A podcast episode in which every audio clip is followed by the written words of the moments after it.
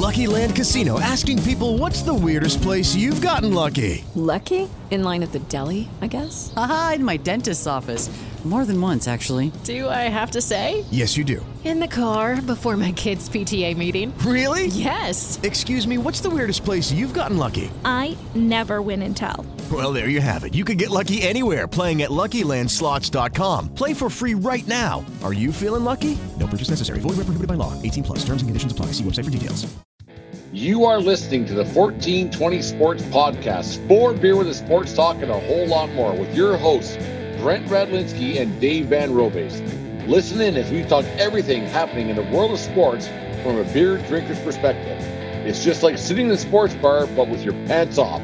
Sports, beer, and shenanigans. So sit back, grab a few beer, and let's get into it. 1420 Sports Podcast, for beer sports talk, and a whole lot more. Show 188, March the 24th, 2022. Joined tonight by, uh, well, it's me and Dave as always, but joined tonight by a longtime, uh, not only friend of the show, but a very f- close friend of Dave and I, coach of the U11 Hurricanes here in Lethbridge, recipient award from the uh, Lethbridge Sports Council, member of the Fort Macleod Royals Hall of Fame, snappiest dresser that I think I've ever met in my life with the tightest tucks I've ever seen in my life. Brad Dersch. Brad, how are you doing tonight, my friend? Excellent. Happy to be here. Thanks for having me having me on the show. There we go. Dave, uh, you had a busy week at work. Things are going good. You're smiling more than you're going down to Montana tomorrow. You're smiling more than usual on a Thursday night. Uh, you're we're joined by a good friend of ours. How are you feeling tonight, my friend? I'm feeling wonderful. I'm in a very good frame of mind tonight. I am excited to uh, record tonight. Have you been outside today? It's fucking gorgeous. Spring is here. I'm going to touch on wood. It's not blowing. There was snow on the ground this morning and it is warm. It's hoodie weather. It's not short weather, but I'm going to take it because you know what? We're going to get disappointed sooner or later. So let's take the good days and roll with it. And today is a good day.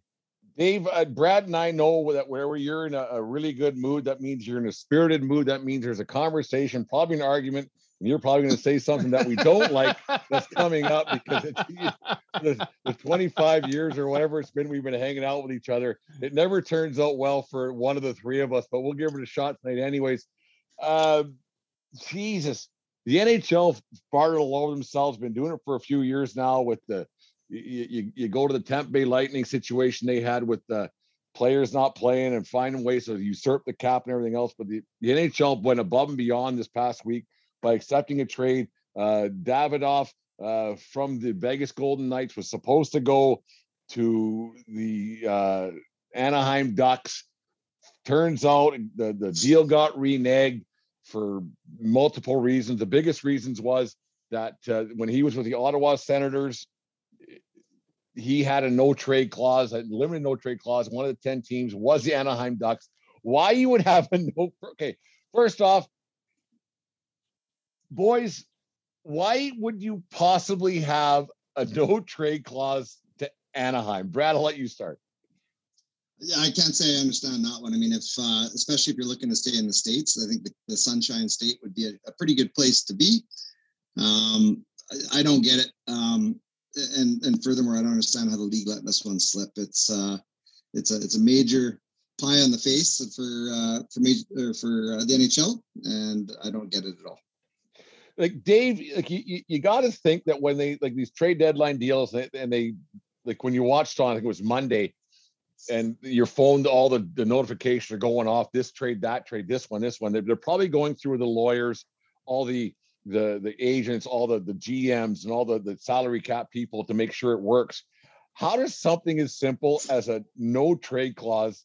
How does that get through? And was Vegas just trying to sneak one in, or did they go, uh, well, we didn't know? Um, something like this actually has me asking more questions.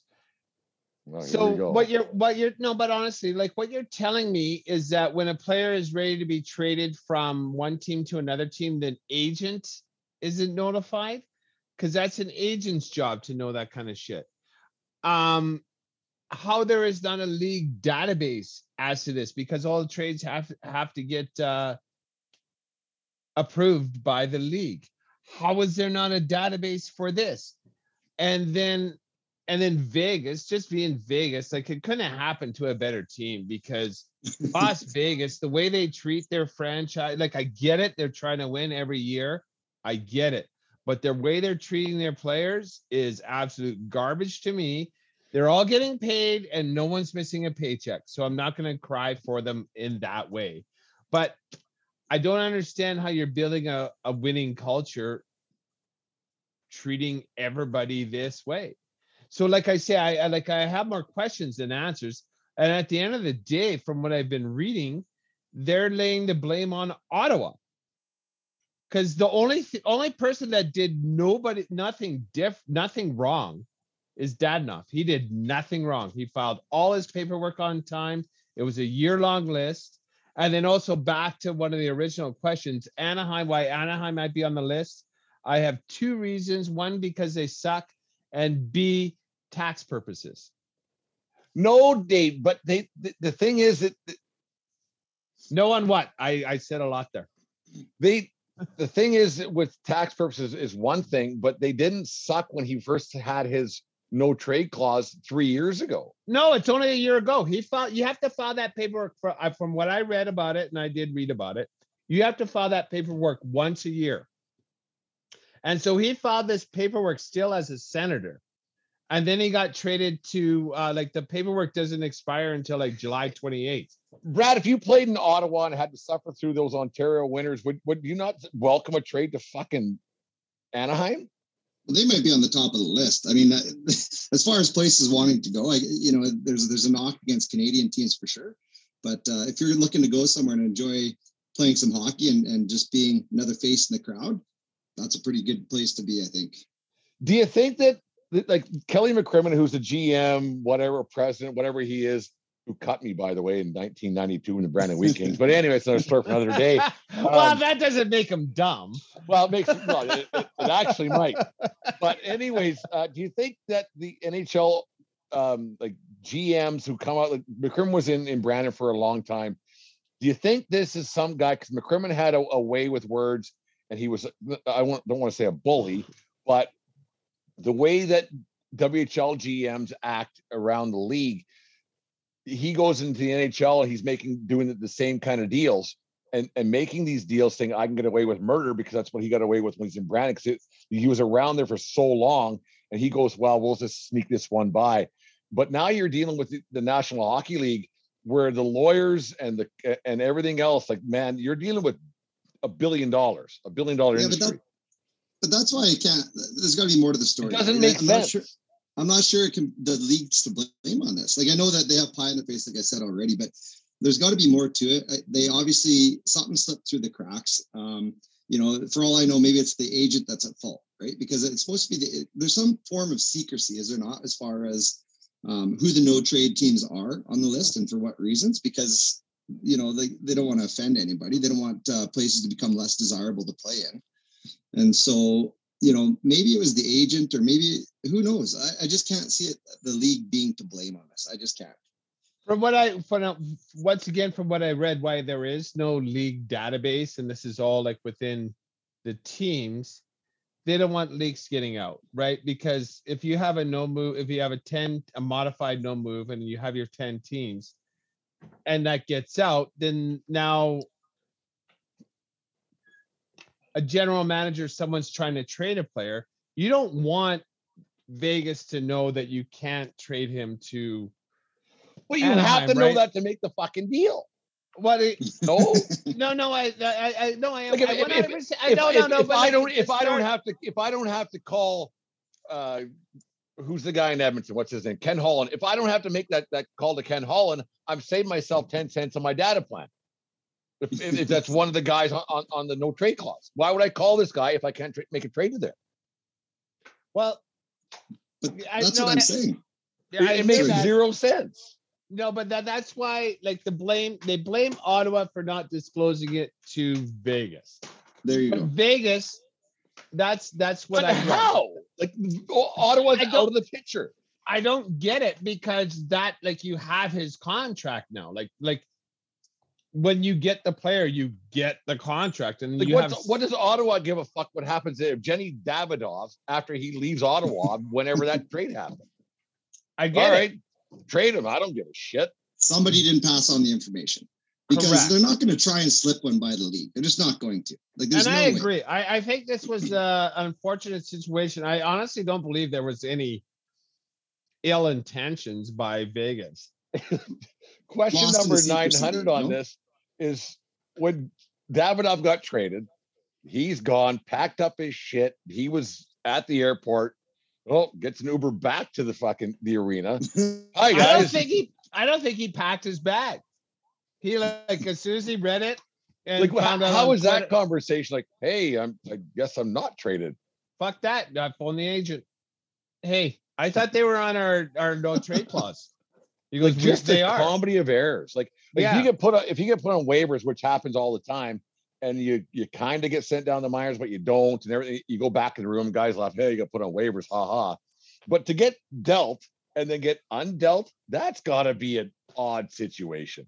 To know that a team didn't want you Um, to clear to clear up it wasn't not not want, but to clear up cap space. Yeah, I think he's fine with it. I think the players are going to be just fine. Like next time he mm. has to make eye contact with the GM, that might be a different conversation. Oh man. But, But I he understand did- the secrecy of it all. But I just don't understand how there's not a, a, a more secure system in place, like a check and balance of some sort that that avoids this circumstance. And obviously, there will be going forward. There has to be. But I, I just, for the life of me, how is that not in place in a professional sport? Like it, it's in a contract. Like who has a copy of that contract? Like it's got to be. GM, a GM knows how you're how a third line center is on a fucking power play on a defensive zone coverage, but they don't know what teams you can't be traded to. Come on, this is fishy to me. You know, McCrimmon made two two mistakes, cutting me at 92, and then this because it this is ridiculous. To me, this is ridiculous. It's ridiculous. He looks a lot dumber now than he did 25 years ago. You don't know that. I, I He think I lost a franchise player. You guys don't know that. We don't know what doing- might have been. Skinner could be doing play by play by now for We Brandon. don't know Yeah, what might you have were, been. We and you don't were know so good in the been. room. Did he ever see you in the room? Yeah, unfortunately, that was a problem. You would have been the next Noodles. my yap, my yap hasn't shut since then. Whatever, but uh, no, it's it's it's crazy to me that that, that the whole thing happened. They were going to clear up some space to get other players back in the lineup. It was uh, who's Stone and uh, the other guy that got traded from um, uh, Martinez from LA. They're trying to get him back into the lineup, get those guys back in by clearing up cap space because they're screwed. It's it's just a mess. The NHL really needs to find a way because it's a cap situation. It's a low cap, and these guys are GMs are finding ways to do it, and lawyers are getting involved. It's a mess. Like I, I don't know, Brad. What do you like? Is there some way they could try to fix this and make it more logical for the uh, for the players and the fans to make sense of it? Because to me, it, it's it, it's it, there's so much going on all the time. You don't know who's allowed to play and who's not.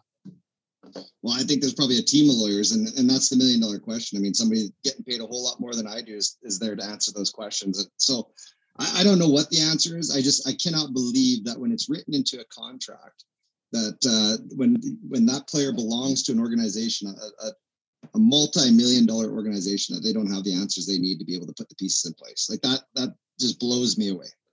it makes the league look bush you know and that's Yeah. like kind of that bothers me a little bit of how the a professional sports league can have egg all over their face on this one it just looks bad and it's a trade deadline and the the you know it couldn't the only good thing is is it happened in vegas couldn't happen to a nicer franchise and they're up against it they are just wearing this they They are going to finish. it- They're they're out of a playoff spot right now, and they are going to have to finish the season basically playing with 17 players a night.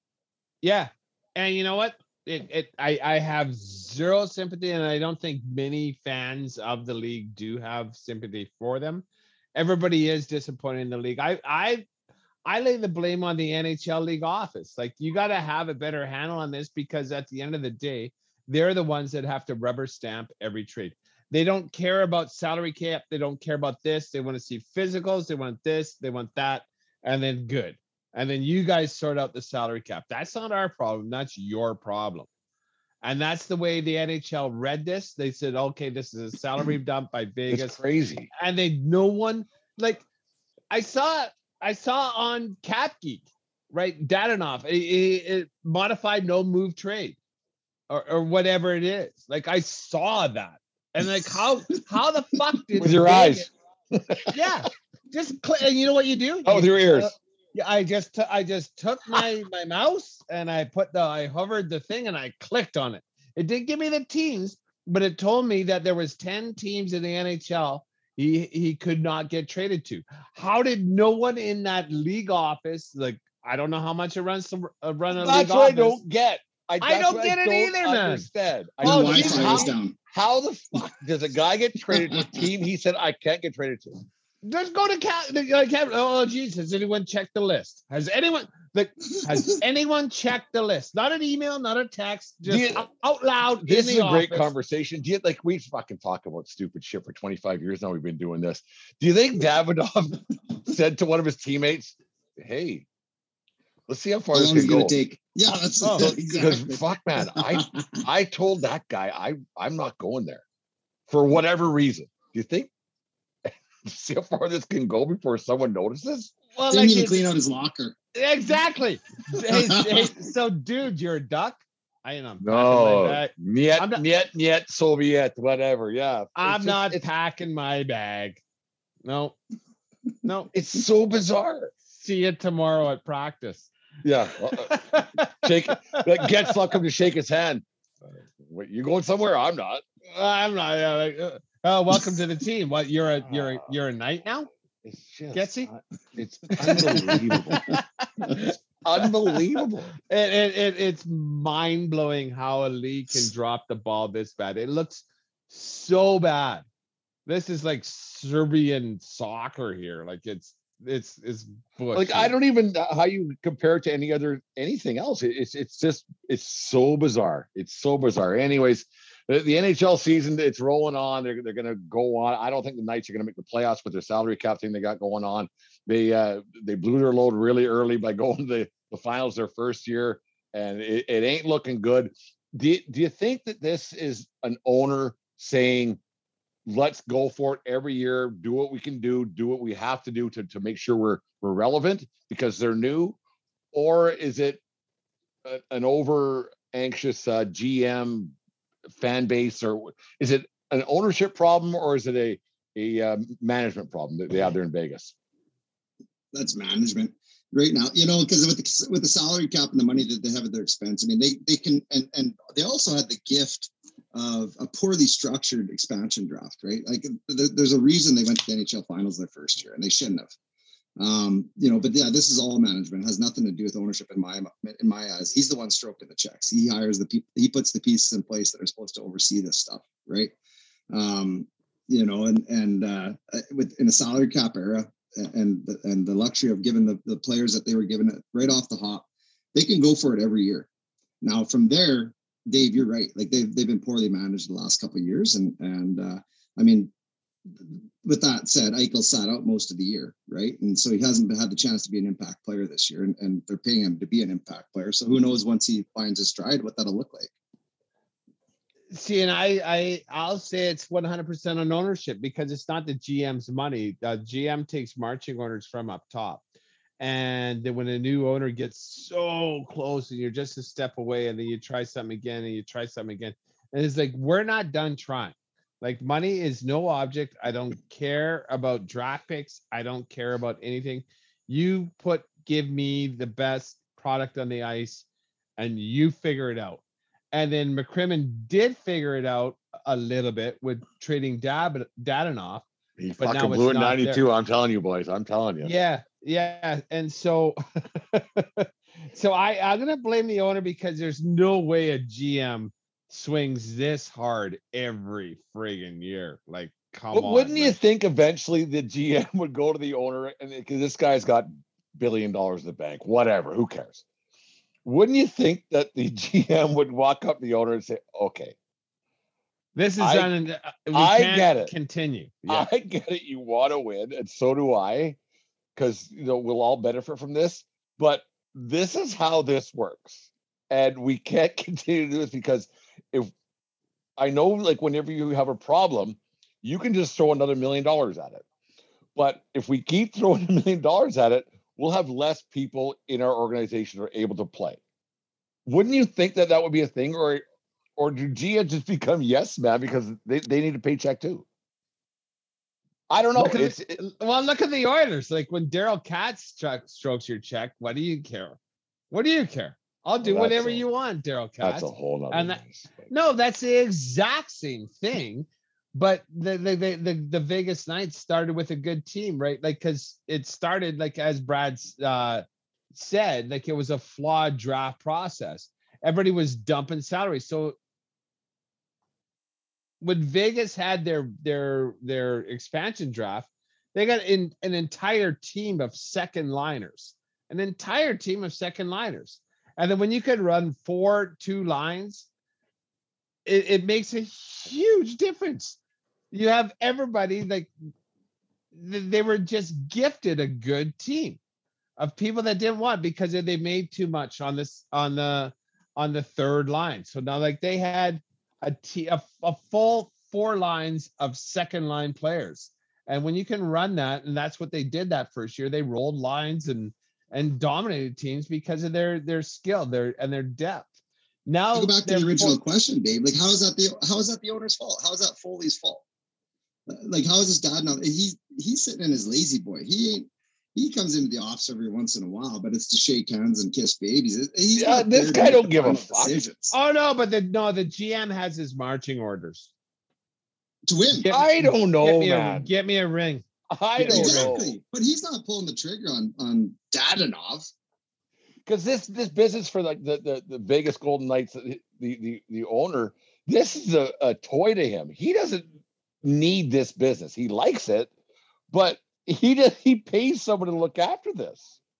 No, He's got lots of businesses. This is just one Because business. This is one of his businesses. He's like, No, I get it, but like he's you he's think he called McCrimmon and said, "What the fuck happened here?" Why why isn't Stone oh. No. like like like why can't we like we got all these players? Why aren't they on the ice? Because of the salary cap. Well, figure this fucking thing out, man. That's what he says to him. He wants know. a championship. I that's what I think. I think McCrimmon, and, and, you know, I'm not I'm not apologizing for him. I think he is there's an intense I will never amount apologize for Kelly McCrimmon, but whatever. there's an intense amount of pressure for him to deliver a Stanley Cup. 30 years later, I'm still fucking bitter. Anyways, we are, we're not going to solve this problem tonight. We, we, we haven't solved Well, it's not our problem to solve either. The That's three of us haven't part. solved the problem in 25 fucking years where we've been hanging out, so we're not going to solve this tonight. Anyways, the 1420 Sports Podcast, four with sports talk and a whole lot more. 1420 Sports Podcast, four beer sports talk and a whole lot more. Uh, baseball's on. I've been watching spring training games throughout. and it's been been great to watch the games, but no matter what you do, uh, because of the strike, it's going to happen, or the, the lockout. It's not a strike. You got to make sure that's very clear. Because of the lockout that happened, no matter what, and the players won. I don't know. I, I don't understand why players are still still throwing shade at the owners of what's been going on. Players are making. There's been three hundred billion dollars it seems go out in the last week and a half, two weeks since the lockout ended. A lot of money going here and there and everywhere else. It just seems i- insane to me that th- this lockout happened and the players are upset because the players make a lot of money. Uh, this week, Joc Pederson, I think it was yesterday, day before, uh, he threw a, a big dart at the owners, especially the uh, owners of the uh, Guardians, the Indians. The Guardians is a weird name. Uh, the Pirates and the Orioles, who are, all spending less than what Max Scherzer is going to make this year. And the Dodgers are spending uh, 200 and what is it 270 million. The mets 249 the yankees 235 and those payrolls are growing because they're, they're all setting up. Brad do you think that it's time for major league baseball to step in and say okay if you can't spend this much money if you can't afford to do it if you can't compete i'm not saying compete with the big boys because that's going to be impossible but if you can't compete with the mid-range guys is it time to sell your franchise like same as McDonald's, where you can't if you don't have this much money, you can't have this franchise anymore. Yeah, it, it, it's it's a very complex issue, right? Like, I mean, there's more to it than just what Joc Pederson said about uh, calling out some of the the lower budget teams. Um, you know, I, I, have a real problem with the luxury tax in baseball, and that's a whole nother story for another day. But um, from from what I had heard about this situation, when you look at the bottom three payrolls in, in uh, Major League Baseball, they're making more on their television rights yep. than they are their payroll. So that just that, so you're right. So when when does Major League Baseball step in? Because so are, are they in it to make money from from television rights instead of instead of trying to put a, a good product on the field? Like that's that's the business of Major League Baseball. So at what point do they do something and step in and say, "Hey, let's go. Either either you're in or you're out." Like hundred percent. Like it, it doesn't make sense to me that they were that these owners that, that was a big thing dur- during the lockout and lockouts in the past is owners uh, wouldn't disclose their books. They wouldn't open the books up and say here, like the accountants were, were really quiet the entire time. And players like, okay. Lucky Land Casino asking people what's the weirdest place you've gotten lucky? Lucky? In line at the deli, I guess? Aha, in my dentist's office. More than once, actually. Do I have to say? Yes, you do. In the car before my kids' PTA meeting. Really? Yes. Excuse me, what's the weirdest place you've gotten lucky? I never win and tell. Well, there you have it. You can get lucky anywhere playing at LuckyLandSlots.com. Play for free right now. Are you feeling lucky? No purchase necessary. Void where prohibited by law. 18 plus. Terms and conditions apply. See website for details. Lucky Land Casino asking people what's the weirdest place you've gotten lucky? Lucky? In line at the deli, I guess? Aha, in my dentist's office. More than once, actually. Do I have to say? Yes, you do. In the car before my kids' PTA meeting. Really? Yes. Excuse me, what's the weirdest place you've gotten lucky? I never win and tell. Well, there you have it. You can get lucky anywhere playing at LuckyLandSlots.com. Play for free right now. Are you feeling lucky? No purchase necessary. Void where prohibited by law. 18 plus. Terms and conditions apply. See website for details. We know you're making this. Like we know what your TV deals are. What's going on here? And then with Pederson put putting this out there, Dave.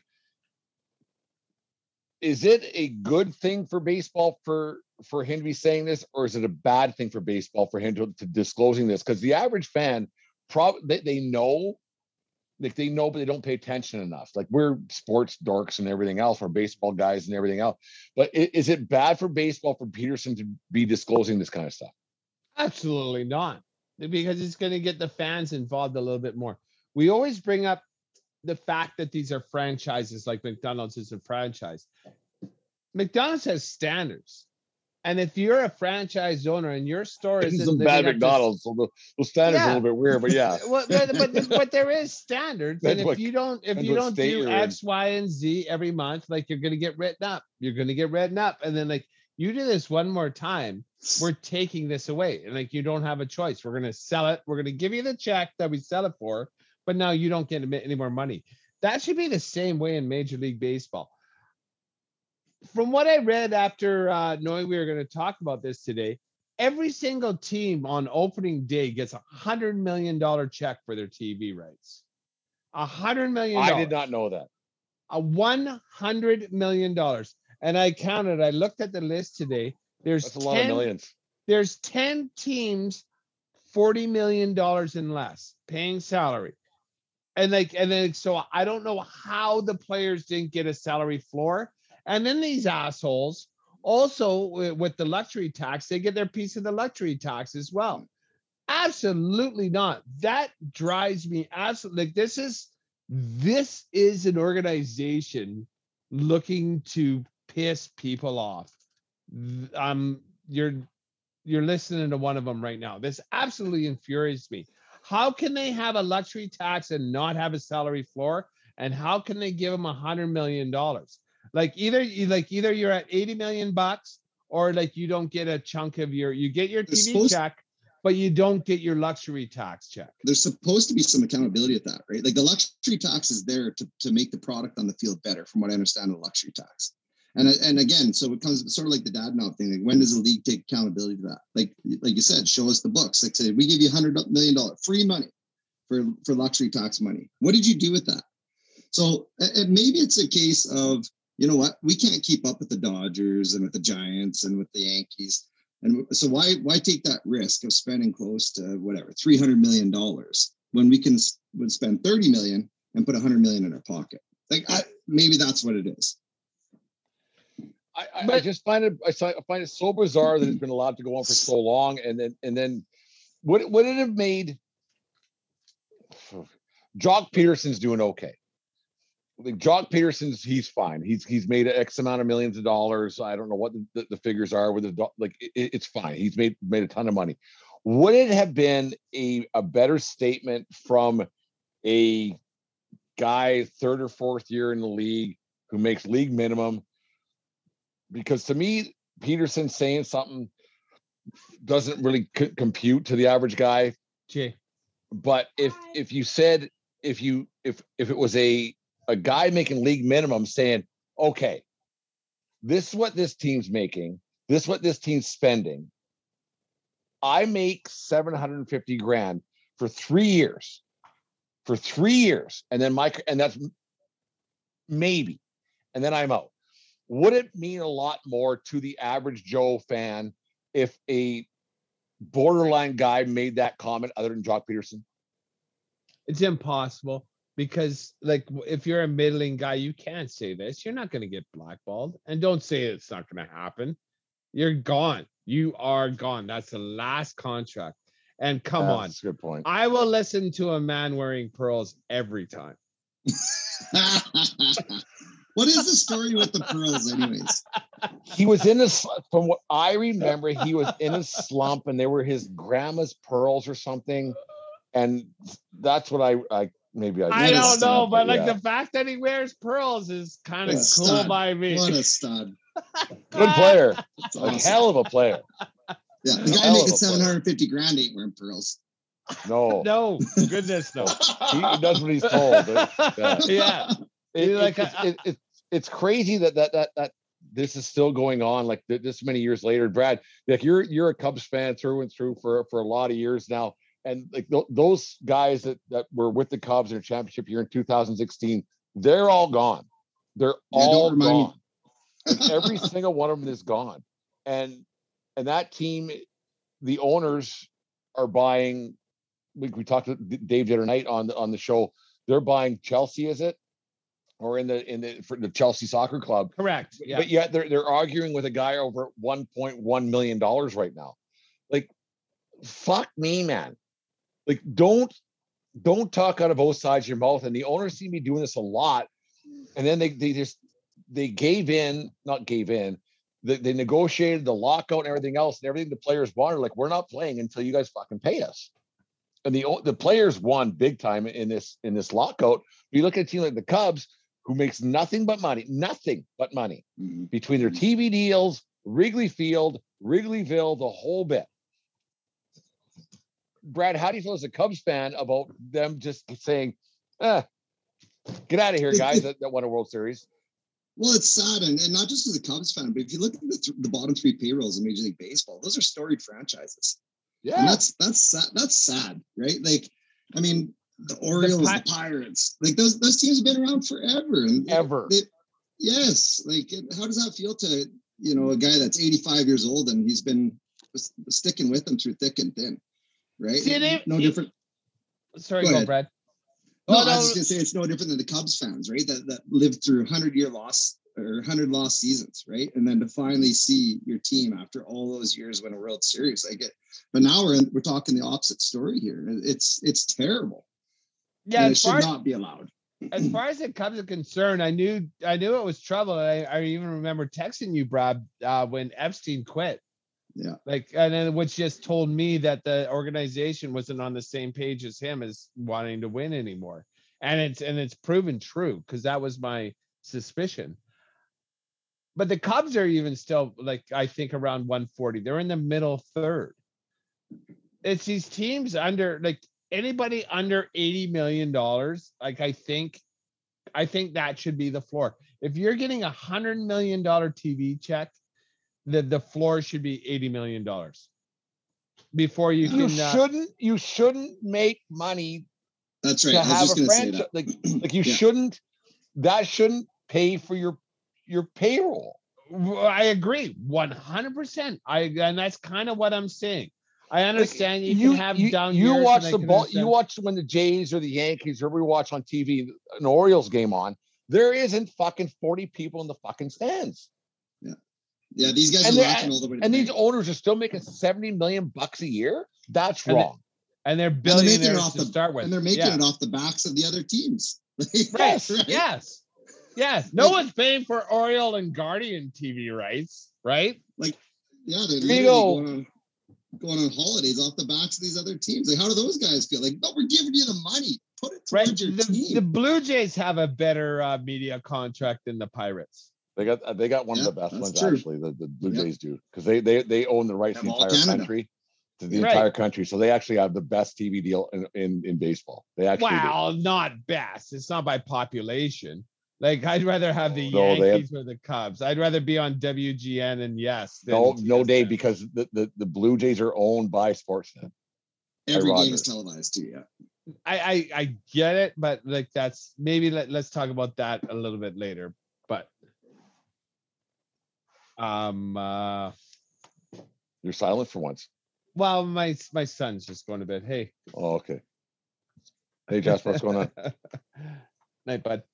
Uh they um yeah, I can't believe I, I I understand the Jays are making a lot of money and it's a lucrative set franchise, but it's not Yankee Dodger money. Boston money. No chance. No but it's it's top 10 top third yeah no doubt and same with chicago top third money like so what are the franchises then that are the top third the big three that we two just New York said. franchises. You got probably LA, yeah, the two Chicago, well, one of the Chicago franchises. Uh, who- The Cardinals? New Yorks The Cardinals are way up there. Um, and, And New York, then- obviously. New York, Yeah. New York.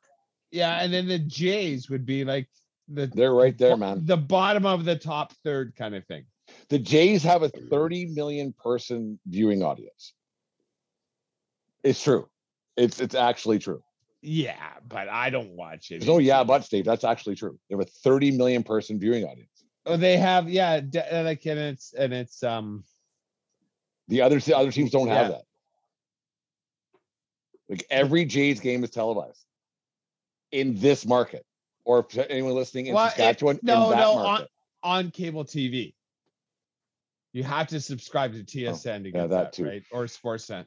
Yeah, there was uh, news came across today that uh, the the vaccine mandates that didn't have to get for Kyrie Irving uh, can start playing for the, the Nets again. Uh, well, let's not talk about if you should get it. Let's not talk about the vac. Like, but it was uh, it's crazy that the, the the rules in New York City got got altered for baseball. Uh, once they said you can play now, Kyrie can play. Uh, Aaron Judge, I don't know if you guys like. I probably listen to this a lot more than you guys do but Aaron Judge is up for a, a, a contract uh, right now, and they're they're negotiating. It's reported he's unvaccinated. We're not talking whether, whether right, wrong. You want to get vaccinated? Go ahead. If you don't, go ahead. I don't give a fuck. I actually at this point, I don't care. What can the J can the, the New York Yankees say right now? Okay. If you don't get vaccinated, we don't know when the rules in Canada are going to change.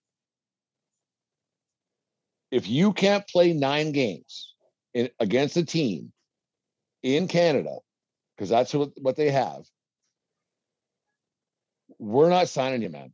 Like here, because because the, the AL East is tight. Can the Yankees say, sorry, man, we're not signing you? We're not giving you we're not giving you your 28 million, 30, 40, whatever the fuck he's gonna get. Do you think it's right for the Jays to, or for the Yankees to be able to do that? Yeah. Right. it- it- go ahead, Dave. No, you go, Brad. I, I was just gonna say, I, if it was somebody else, maybe.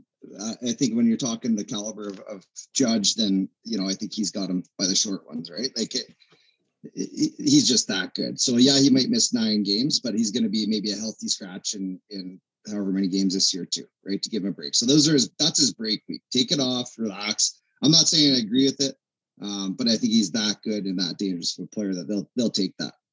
then they'll stay. They'll they'll just roll with it. One hundred percent. Like so, so only pay me for one fifty one.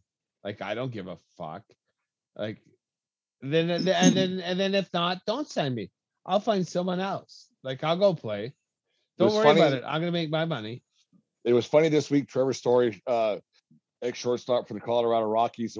We should talk about that trip down to Colorado. Maybe on on another show we won't talk about tonight. But uh, Trevor Story, it was getting a little bit uh, weak on the offer front because he wasn't vaccinated.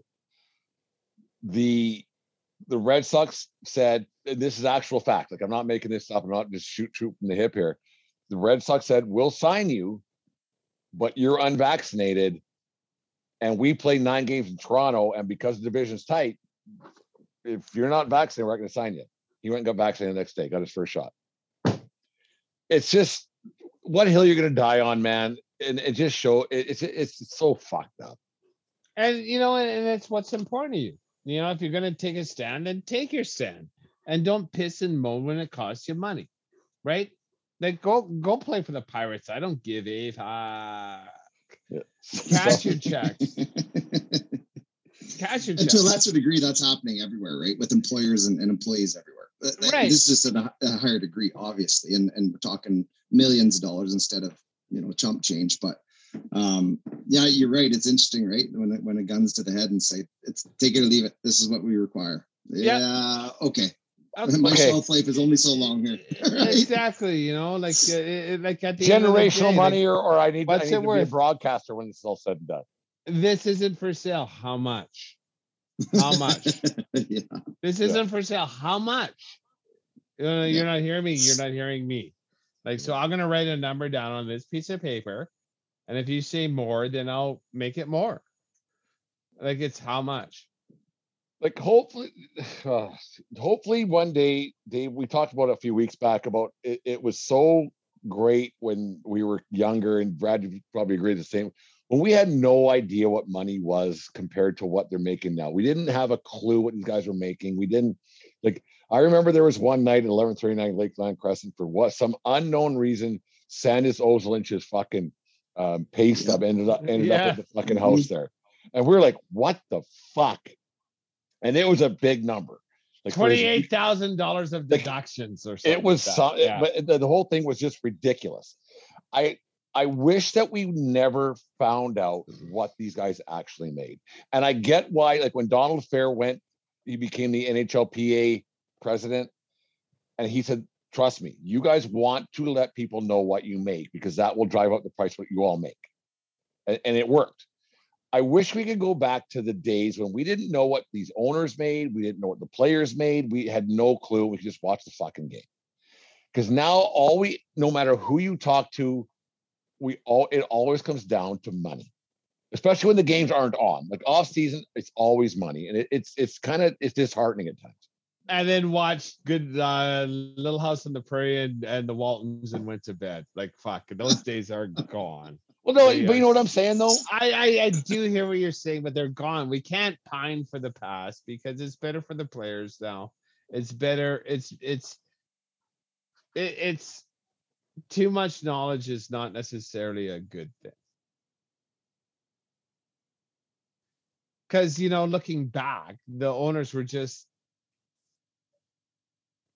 uh, they were just but- ta- they were taking advantage of the players' skills forever in every sport. Right. Absolutely. Uh, yeah like so I, I will never i will never um feel sorry for athletes well like uh, sorry i gotta I'll, I'll never feel sorry for owners having to play their athletes uh, an actual substantive wage in comparison in comparison like the the pirates and and the guardians and the orioles like like shame on you like absolutely shame on you. And I understand it's millions of dollars, but you're in a you're a billionaire in a billionaire business. Like if you want to be a fucking dick swinger and own a major league franchise, then swing your fucking dick. Don't hide in the corner and take your piss.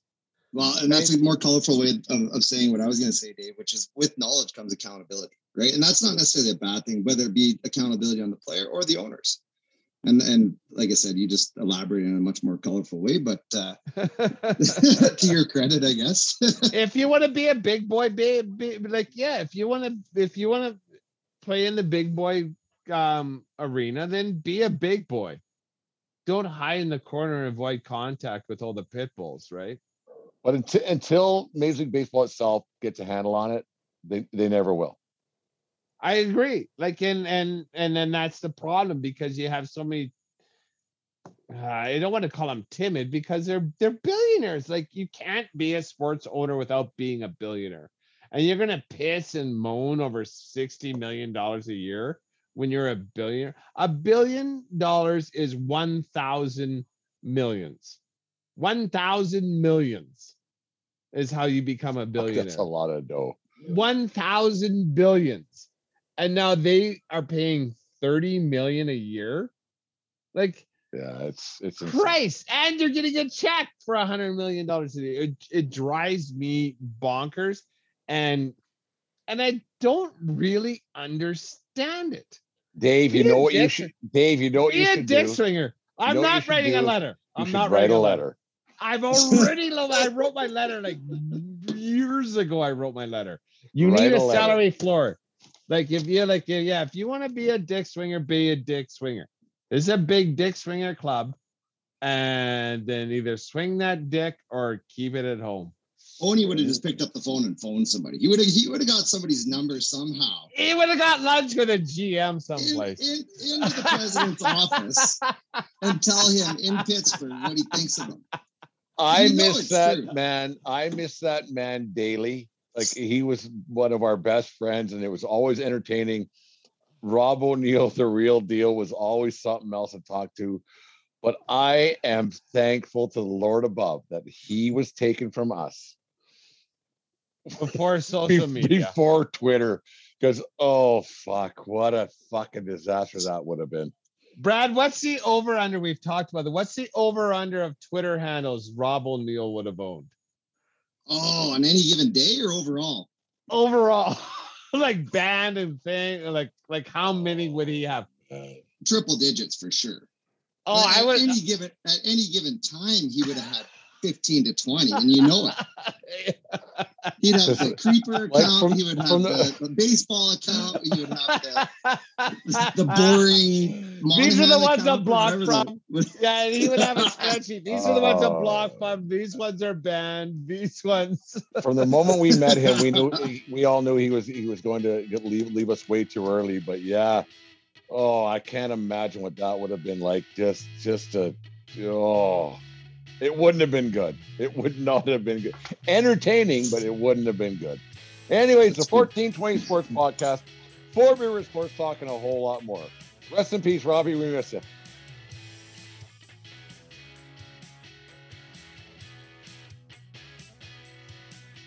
The 1420 Sports Podcast, Four Beer Sports talking a whole lot more. Brad, I was scrolling through the old interweb uh, a week and a half ago.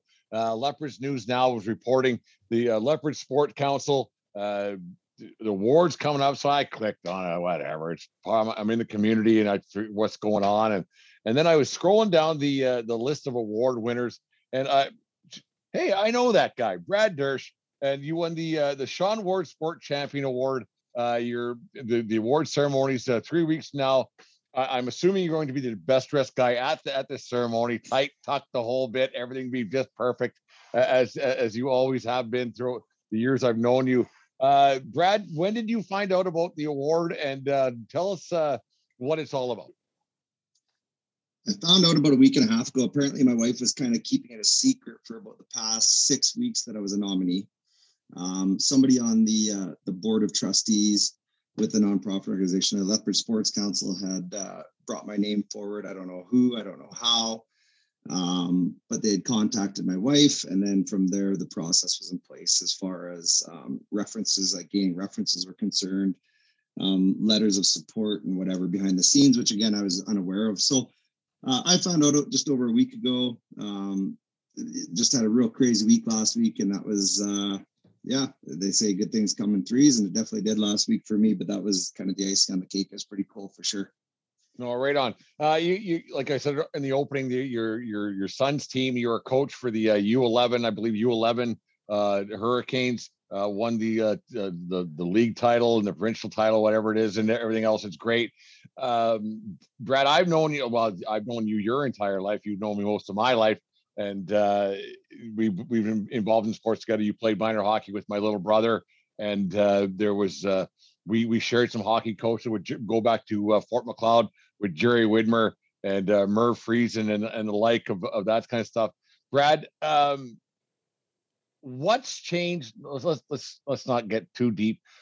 When you were first first playing, uh, got got involved in minor sports, you were a skilled athlete for sure. Um, what's different now when you were a kid to what your your sons are now? What what's what's what's the biggest difference you think? Well, I think minor sports are, are is business now, right? Like I there, there's people that make a lot of money, whether it be putting on camps or supplying opportunities for for players.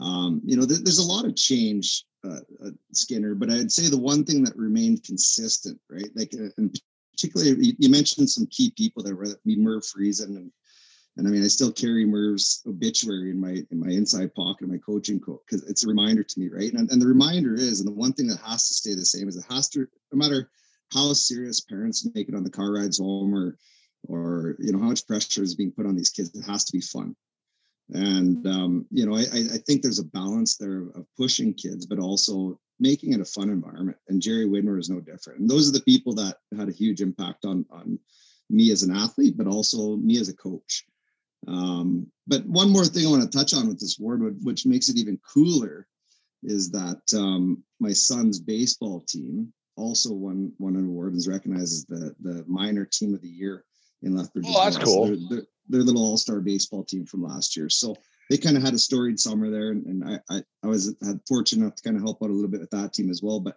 um, yeah, so it'd be a real cool evening for sure. Did they play at that canola field in, in Lethbridge here? Yeah, what a facility. That is so, Dave. Time. Have you been in inside that canola? Oh yeah, my boys played in there as well. And then um that's awesome. As cool as it is, I'm told by my son that that's the worst playing field in the in the league. well, we because it gets so much. Can, yeah. Well, no, well, the, the, the but, lights but and the fence and the, the scoreboard. And the that's kids, an awesome little. Yeah. The kids awesome. love it. As a little league park, you don't get better. Playing yeah. under the lights as a 11, uh, 11 year old. My son was 10 years old last year, playing under the lights in a, in a regular season game in in little league house league it's it's an absolute treat i i remember my first time like in soccer we don't get to play under the lights. I've only played under the lights three times in my life Mary redeemed a $50,000 cash prize playing Chumba Casino this year. I was only playing for fun, so winning this was a dream come true. Chumba Casino is America's number one social casino experience. It's serious fun. With over 80 casino style games to choose from, you too could win life changing amounts of cash. Be like Mary. Log on to ChumbaCasino.com and give them a whirl. That's ChumbaCasino.com. No purchase necessary, void, or prohibited by law. 18 plus. Terms and conditions apply. See website for details. The voice in the preceding commercial was not the actual voice of a winner. Mary redeemed a $50,000 cash prize playing Chumba Casino this year. I was only playing for fun, so winning this was a dream come true. Chumba Casino is America's number one social casino experience. It's serious fun. With over 80 casino style games to choose from, you too could win life changing amounts of cash. Be like Mary. Log on to ChumbaCasino.com and give them a whirl. That's ChumbaCasino.com. No purchase necessary, void, or prohibited by law. 18 plus. Terms and conditions apply. See website for details. The voice in the preceding commercial was not the actual voice of a winner winner. And playing under the lights is fucking cool. It is neat. I, I remember like oh, Jesus, like going back a thousand years now, but playing for the FP Walsh Flyers in the I think it was grade nine or grade ten, whatever it was, and you're at, at Henderson Stadium playing underneath the lights for the first time. I remember like I remember actually trying to like the, the, the grade twelve guys were delaying the game a little bit to make sure we got under the lights to make it would, it would happen a little bit for what it would happen. Uh, Brad, you meant you mentioned, and Dave will get to you, but Brad mentioned that how it's such a big business and, and that minor sports is a big business. And I know that Jasper's in baseball and he loves it, and he, we've talked about it uh, at length on the show a little bit. Um, what keeps you away from getting into not not uh, dragged into it's the wrong word, but what gets what keeps you away from going, okay, cool little bit because I know you're in the, the, the PBA camp with Jasper, he likes it, and you get into different little things here and there. What keeps you away from maybe going, okay, let's do this or let's do that? Principle.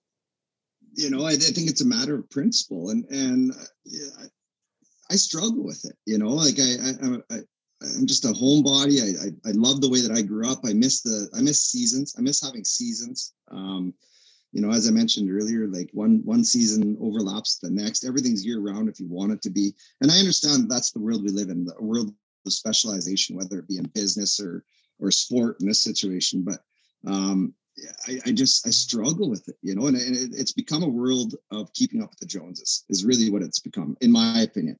You know, and, and as soon as one person goes, well, that's what that's what we have to do. That if we if we want to have our, if our kid has to have a, wants to have a chance, like we who are we to say no? Who are we to hold our kid back from having an opportunity to playing at that next level? And I think that really is what it boils down to. And, and you're not going to get people admit to that, um, but there, that's a huge element for sure. Dave, why why why do you hold like not hold Jasper back, but why do you go? Let's find a fine line here. If you if you like it, you like it. If you don't, you don't. Let's. What are we doing here? Right, because I remember having conversations with Brad about hockey and and and and not only the financial obligation but the time obligation, like the the, the time. If you're not if you're not born like if you're born in a city smaller than Lethbridge, you have to get to at minimum a city of Lethbridge to even have a chance to develop forward from the age of 12 and that means driving an hour for practices. That means driving four hours like well it notwithstanding the the, the financial commitment it's a time commitment. The, and and t- when i say time commitment i mean getting your kids ass into practice watching practice. It's like six hours a night for some parents. It's and it's such a sacrifice. And and i think I think the carrot, I understand the carrot. I understand why parents want their kid to have the access to every opportunity they have. And that's just the way of sport. And that's why it it it made me feel good when Brad was talking about his award. That the first thing he said is like keeping fun into it, making it fun for the kids. Cause I don't know where the joy in sport is anymore after the age of 12 or 13. I don't know where the joy is anymore. This is now a job for the kids because mom and dad, if they're if they're putting the money into it and they're putting the time commitment into it, some of those parents, I'm not saying all, are letting their kids know I'm doing all this for you. You give your all. And then and then one day the kid's gonna wake up and says, I don't want to play hockey anymore. There, yeah, but here's the other thing, you know, and I'll say this. Sorry, sorry, Skinner, but oh, go ahead. Um, we all we all play high level sport, and and the one thing that all of us will take away from it is the camaraderie. Like you're not going to find an athlete anywhere that won't. And maybe that's the small town of me. It's not just a small town of me, but I, but even more so, exponentially more, right? Because we grew up with a group of players, with a group of kids, with a group, you know, and that group is special, and we tell stories and and then you get to the higher levels when you're older and it becomes more serious. And and when that happens it does become like a job. It does. People come in people go out you don't know who your teammates are week in week out. There's a lot brad there's a lot of kids who don't know what team they're fucking playing for on on every weekend because their parents signed them up for this team and that team and this and that. They're like i'm i'm not even on a team. We play in these tournaments every weekend. And, and, uh, and so anyway, I'm on this this this all star team and this travel team and this this one this.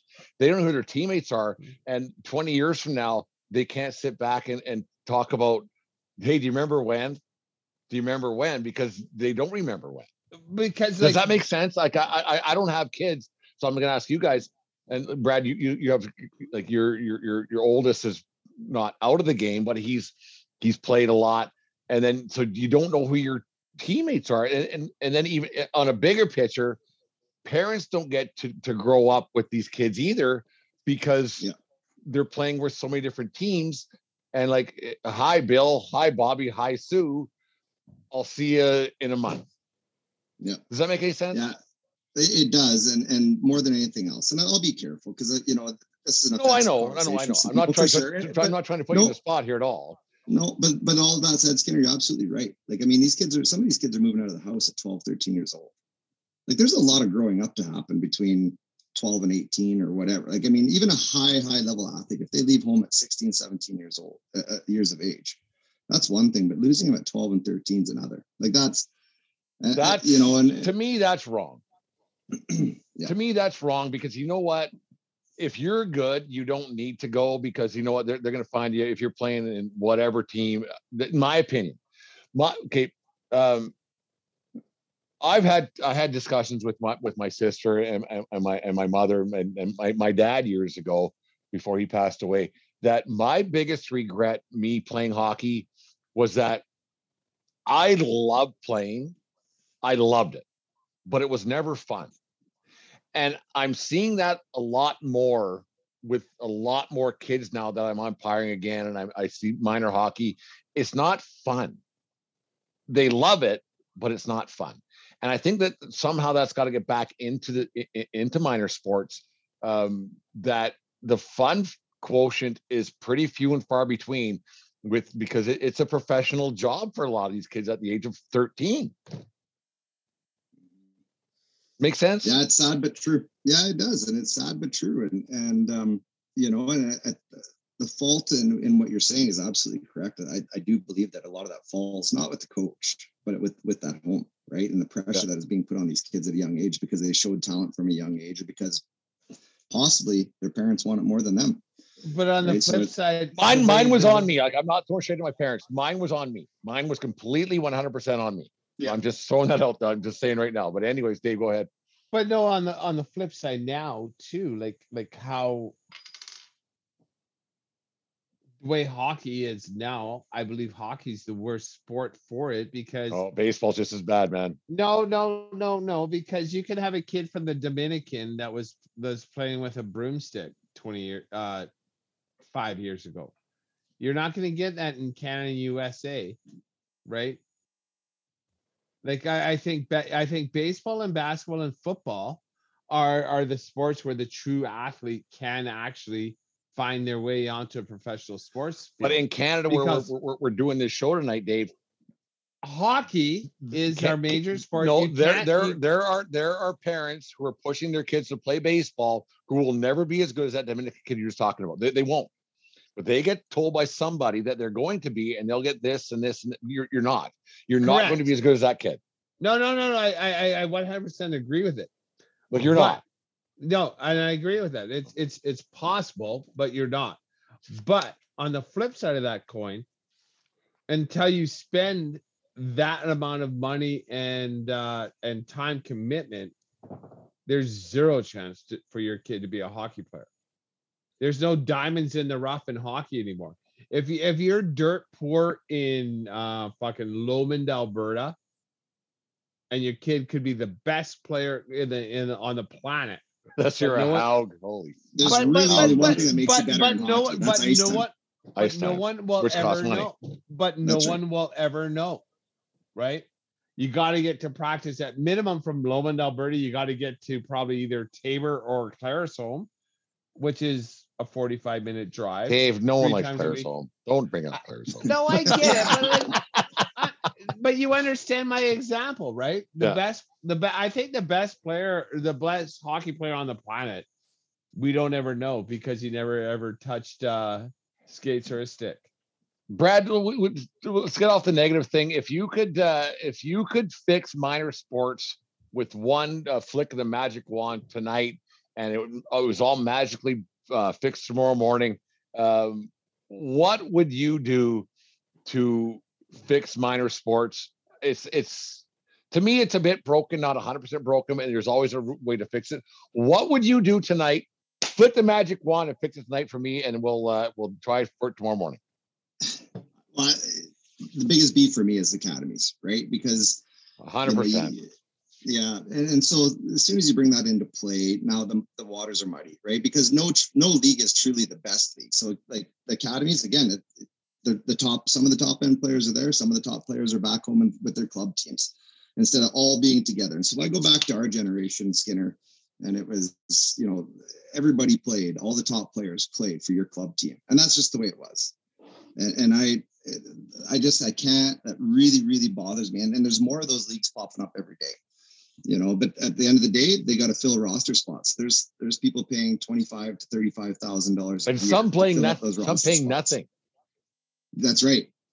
Yeah exactly. And the, and the bottom end kids are paying for the top ones. But um yeah it, it, to answer your question i think that's that's what need that that's what would happen in my world. Is it going to go away? No it won't. And and the argument from worse. parents is that we're not we're not paying for an opportunity. We're paying for coaching. We're paying like we want and and it's true. They have professional paid coaches. That, that that's their job. They played pro hockey. They're they're, they're truly professionals. They have dietitians. They have uh, it's crazy. You know, it's crazy. trainers, workout. Yeah, it's and we, we played in a tournament against the Burnaby Winter Club this year. We played against them. Oh, twice. Oh yeah, I I yeah. Ten years old, they travel with a they travel with a trainer. They travel with a team doctor. They pay thirty thousand dollars a year. They're they're nine and ten years old. That's a true story. It's not right. It's it's so not right. And I I, I'll forward you guys. Like there was this thing on in the New York Times about Little League baseball. Baseball is near and dear to my heart. I grew up across from two Little League fields in Fort Macleod, and it was always a great thing. Like Mondays, Mondays, Wednesdays, and Saturdays, we would play. Like we had our league, right? And then girls were Tuesdays and Thursdays. And yeah, we we played in our league, and then you made the All Star team. And there was always some kids who weren't very good and but it was it was always fun though to play little league baseball and it, it wasn't you you just wanted to win. And there was always some kid who wasn't very good but when that kid got that hit or his first hit of the season or he made a catch it was always great. Now you don't have that anymore because every kid who is good doesn't play with those kids who aren't very good anymore. And i think mm-hmm. that's wrong because a kid who isn't very good will never improve to a to a point. You know what? The kid who's really good in Fort Macleod, he probably ain't make the big leagues either. Hmm. Yeah, so and I, I, don't know if I agree with you on that, Skinner. I, I don't know if I agree with you on that, and, and the reason being, I don't have a problem with tiering, because the thing about tiering is, and I have, you know, I have this conversation a lot, and uh, every, because every kid wants an opportunity to be successful. And if they feel like they don't belong, they stand out in a negative way, then they'll just, I don't want to go. It's not fun. Like I don't belong there. And so, you know, no, I get that. And so you take hockey. So I, I mean, I've, I've coached in non-tier leagues, and and the top kids will, you know, or even the bottom kids will take the puck off the other kid's stick. And I had that conversation. They go, "Why did you, you can't? That's your teammate. Why?" Because I just wanted an opportunity to touch the puck. I haven't touched the puck the whole game. That's yeah. why I took it off my teammate's stick. And so, you know, I don't have a problem with tiering. I think that every kid needs that opportunity to be successful, and, and then they have that opportunity to flourish. And then, uh, because the most underrated thing in any sport is confidence, in my eyes. You don't and lose your lose confidence. Yeah. Right. And yeah. so, and and it, it, can snowball in either direction with lack of confidence or gain of confidence. And so, I just think you know to, to give a kid an opportunity to be successful is not a bad thing. No, I, I get it to an extent. It's, it's Dave. Go ahead. Sorry. Well, no, like like how you just finish that off, giving a kid an opportunity to be successful is never a bad thing. That's 100% because you see these things with um the videos cross my Twitter line every now and then with um uh a disabled kid like for whatever reason um but then scores their basket and the crowd goes wild. That's a special feeling and like you know what at a junior, it's usually at a junior high level. And those junior high kids are going to remember how they made a, fe- a, a teammate feel good. Right. And, you know, and that's one of my, that's one of my kind of life goals. Like, it's like, don't be yes, no, rah, rah, here's the line. like, find, find common good, find, find to celebrate each other. And, and that's, that's a wonderful thing about sport. And I, I don't want I I it it pains me a little bit to see how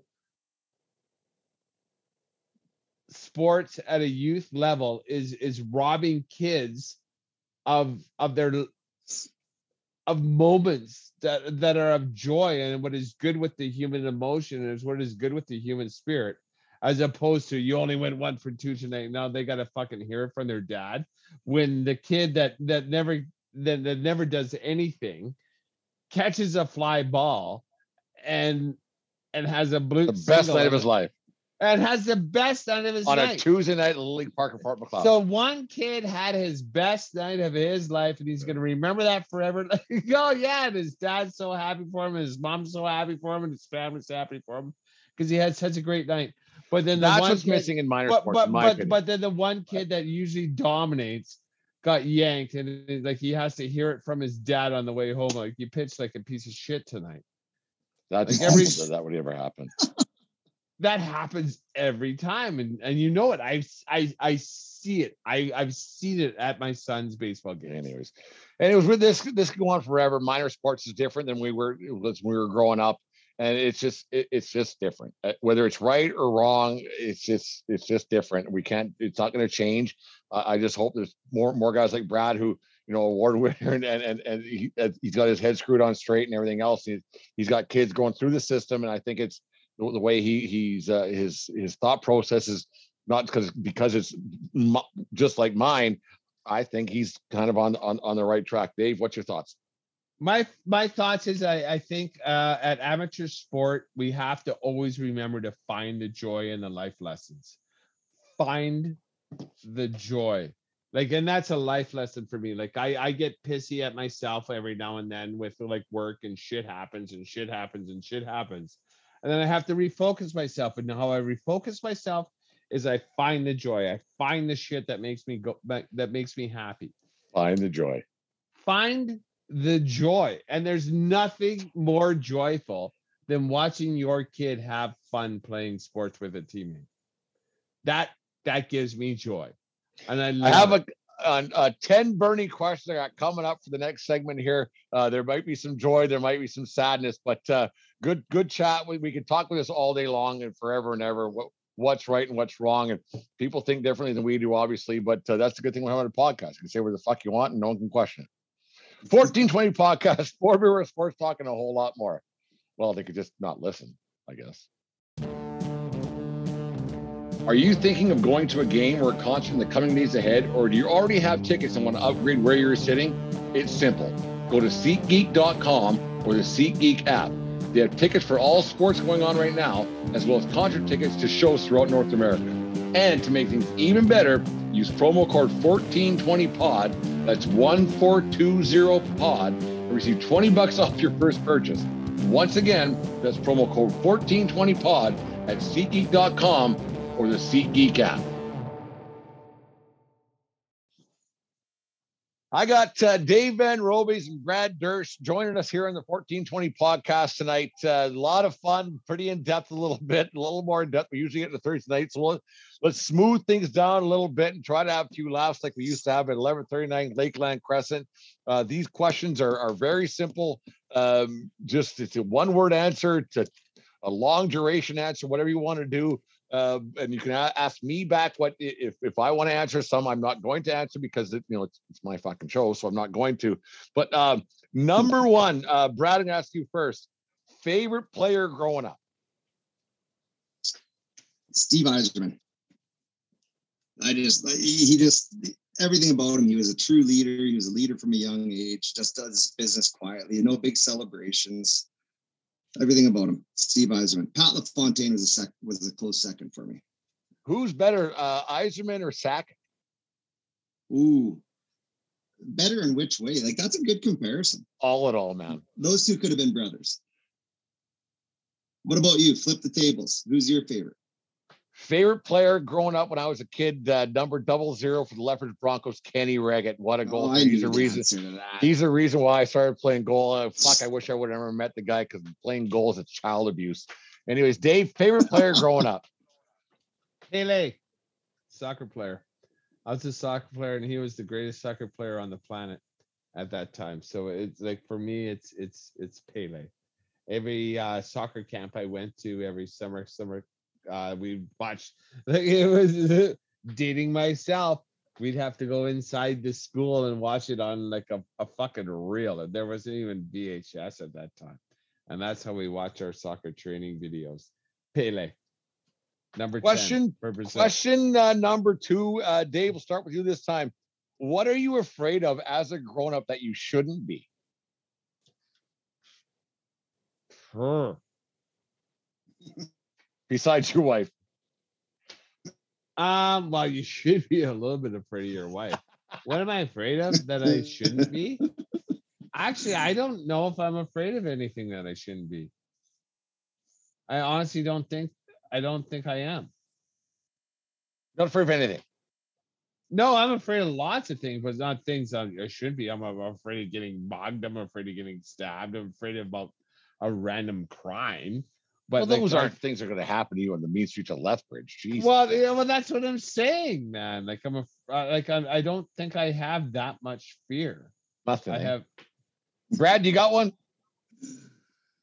No. Uh, you know, the one thing my dad always told me when uh, growing up playing hockey, and I played like a hooligan, even though I was five foot ten at, at best, was there's always somebody bigger and stronger out there, and I probably didn't have enough as much fear in me as I should have. I'm So afraid no. of fucking garter snakes. Oh, really? When I see a garter snake, they're little, little I, I, I, and like I said, I shouldn't be, but I see a garter snake, they fucking slither and fucking freak me out, man. Yeah, yes, I'm not a fan of snakes either. Like I mice and garter snakes, I'm fucking they're just quick and too fucking. You can't. Yeah, I don't like those things. When I see one of those things, I point at it and like, hey, you see that thing? Like it doesn't. I don't even. I have no butt clench, nothing. Well, you're a better man than I am, Dave. well, I'm, I'm sorry. I'm gonna throw a garter snake at your fucking feet next time. See you jump and squeal, squeal like a great Well, well, you, girl. you, you throw shit at me, I certainly ain't gonna squeal.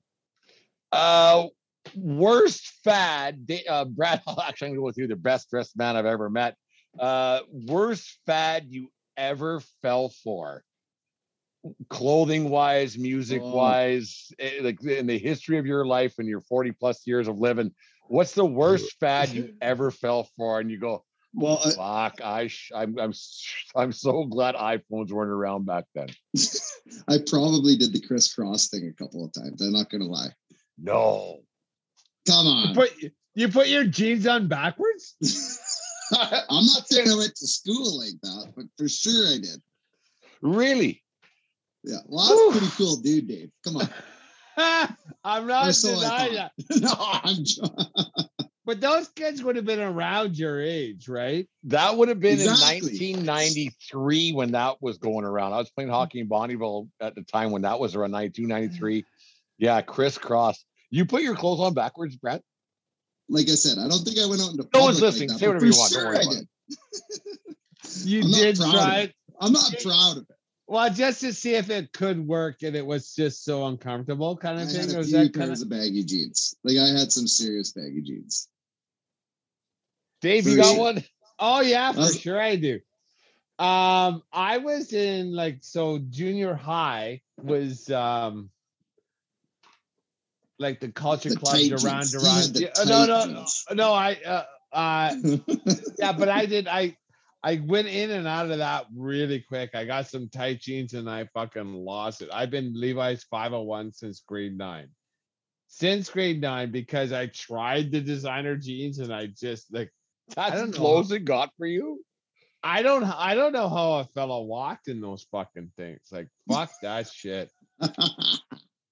So we No. went from, went from really tight jeans to really backwards baggy jeans in the, the matter of uh, eight years and the time frame there. That's quite Oh, funny, four, actually. yeah, four years. But like, so what I did wear though, like I wore a lot of rugby pants and stuff like that, and I had stylish pants, not jeans. silk underwear. You like the, The- silk underwear?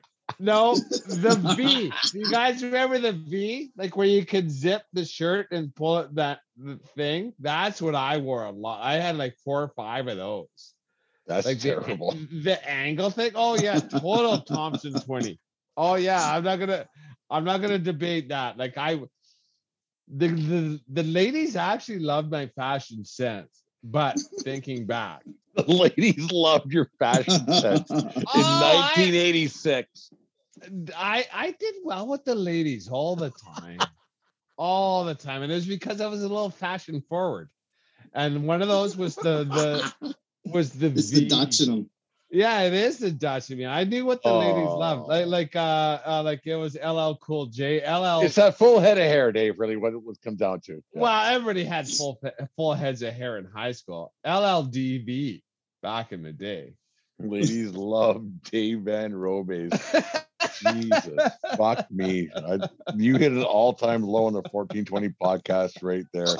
But I'm speaking the truth. I'm sorry. Don't blame me. I was just trying to get a piece.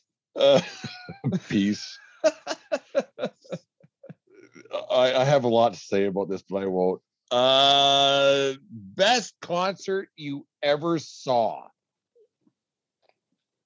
Wow. I think Dave and I would agree. Like it's pretty easy for me. uh, Going down to the Gorge and seeing Dave Matthews is if it's not on somebody's bucket list, it should be, even if you're not a huge Dave Matthews fan. Um, the venue, the and, and hence the reason why you know Dave and I have done that time and time again. Skinner, you've made that trip before, have you not? Yeah, once 2001, I think it was 2002. Yeah, I meant to go down My- again. I Yeah, my favorite non-Dave Matthews concert because that was a given. That question um, would likely is there is there be- a certain one you went to though that was that stood up stood out a little bit? the one after uh, Carter Beauford, or not Carter Beauford, sorry, um, uh, Dave Leroy. no, LeRoi Moore or uh, LeRoi Moore died.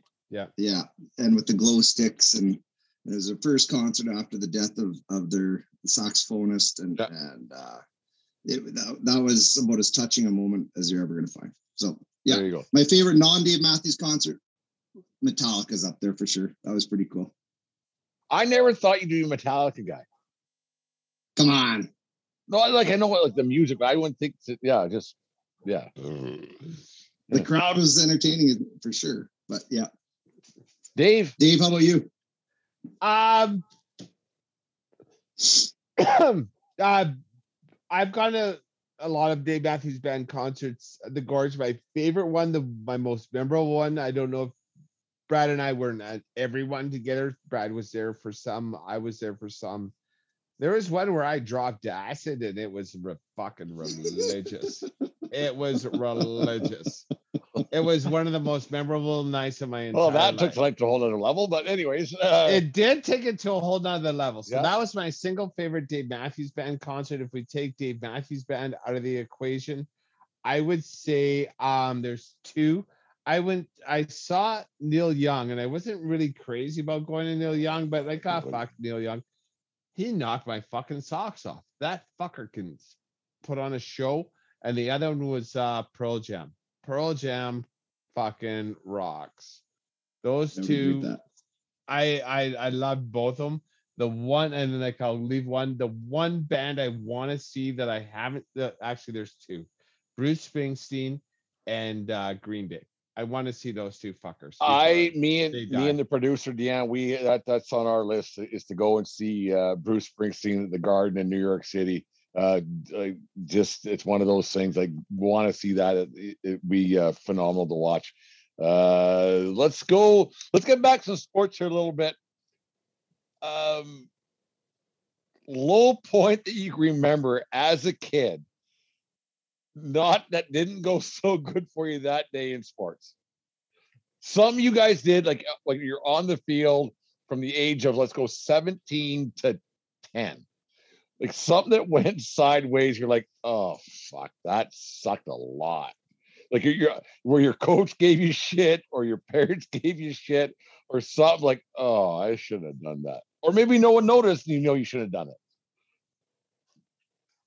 I got kicked out for for hitting from behind in a game in Grande Prairie against the worst team in the league. And they came back, they pulled the goalie, they tie the game late in, in the game. And I'd been hiding out because my coach was a Looney Tune at the time. I'm not going to say his name because he's a pretty prevalent fi- uh, figure in the game of hockey still. But I knew I was in for it. I knew I was in for it. So I was hiding. And sure as shit, when he found me on the bus when the rest of the team got on there, I, I was in for it. So that was uh that was a defining moment for me, but it also helped shape me, I guess, as a coach too. Like th- this things that happened were said that never should have been. So anyway, that was for sure my lowest point. dave you got one both high school basketball, both with the same coach. I was uh we were Shit your playing. pants on the court. No, no, no, no, no.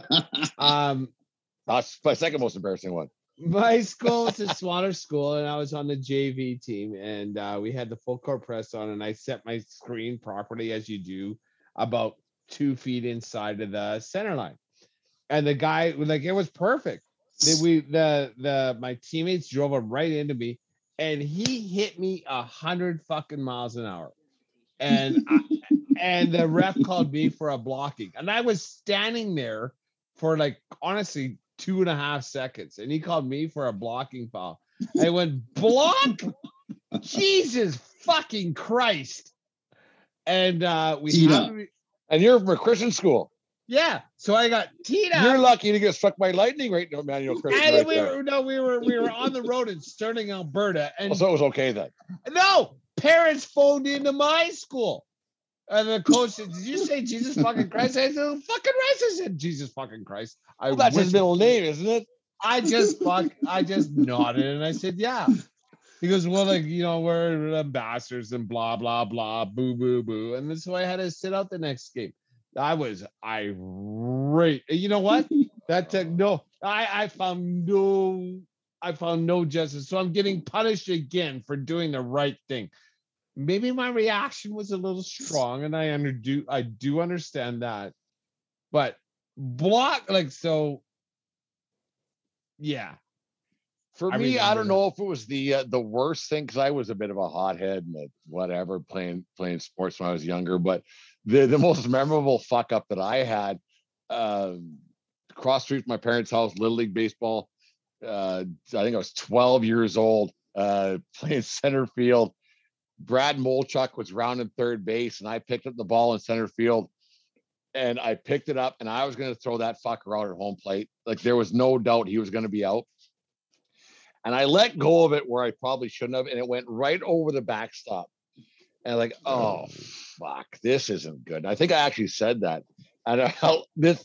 The the words are firmly entrenched in my coconut. Gord Schwint said to me, "You better hang your fucking head." Yeah, okay, good enough. I was like, all right, because that, that's fine. I That I- I- actually I, made a mistake, and. A, I'm sorry, and well, yeah, I, I apologize. So it was it was quite a funny moment for me, but yeah.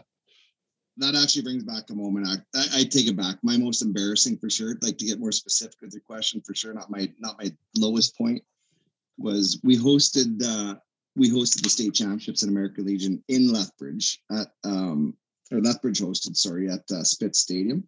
And talking about playing under the lights, Dave, that you were talking about earlier, and it was a packed, like we're a championship game, packed crowd. I'm a 16 year old starting in right field, can of corn, like, and it's a tight ball game. It's late, it like we're talking absolute can of corn. Dropped it, like just Oh, take me, take me off the field. Like let me hide somewhere. Get me off. Oh. It, And, and that you, stadium was packed. were you There's showboating? nothing worse. Were you Not, showboating not the catch? snowboarding. Oh, no? no. It was a It- can of corn. There's nothing to. There's no Devon White like you know. There's nothing worse. you weren't catching it at the waist or anything No. like that. No. Nothing. Did it touch the leather? Oh yeah, yeah. It was just a complete drop. Just it wasn't a miss. It was a drop.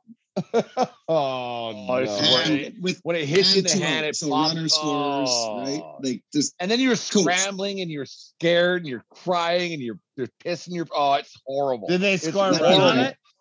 two out. So yes, they did. Oh, Mm. it's the worst thing in the world. It's the worst thing in the world. well, at least, but- the, the game, Oh. but- at least the it's pitcher didn't get a nerd run on it. I'm a team got, player that way. uh, Thanks. it. I know. I got two more.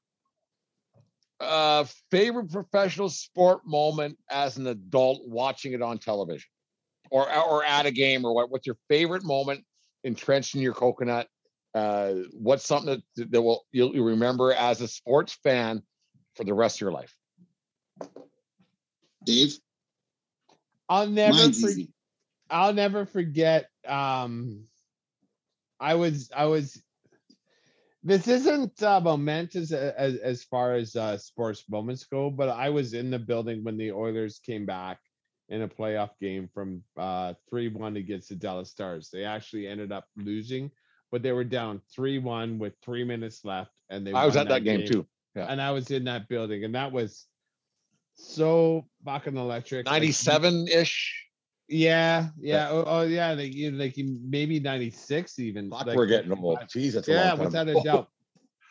But that feeling I had there at that time, if you can put that in pill form or inject it, like that was awesome. That was Better than acid in a fucking Dave Matthews Band concert. ah no no no no All right. same This same took a whole new level for the 1420 I'll, I'll- podcast I'll- tonight. I'll, I'll say I'll say same same. I'll say same same. You fucking figure out that, and if that's how I can. uh if that's how you're gonna go out of this world, that's how you're gonna, gonna go out Oh, of this oh, it was it was it was awesome. It was it was just so unexpected, and it was live, and it was with people, and I think that's. I'm gonna pick that one, even though it was so nondescript as a sports moment. It But was you're a there, moment right? I was there for, and the collective emotion, and I always say this about collective emotion, and like more people feeling the exact same thing it was it was absolutely magical and and the feeling i had at that point was indescribable Brad, Yeah, yeah, I agree with you, Dave. The energy when you're at a live at a live event like that's pretty crazy. Um, both of mine baseball related. Um, my two favorite teams, obviously the Chicago Cubs, so that's an easy one. I, I can remember where I was. I can remember the ground ball to Bryant, the throw, Rizzo catching on first. man, I thought Um, Bryant when he slipped, I was like, oh no. Oh yeah, I remember I what hear like, oh Jesus. Because it was it was like it was like quarter of a second, like he slipped and he let go of the ball. I was like, oh no, they're gonna it. That was my thoughts on that, but he caught it and it, it won, so it was good. Yeah. Yeah. And the other one is Joe Carter, right? Like how how do we forget that one? That was unreal, right? The home run that ended the World Series and the walk off, that was crazy. So those are easy ones for me. No, it's uh, fun to watch. Uh, last one, fellas. Bucket list game, stadium, city, concert.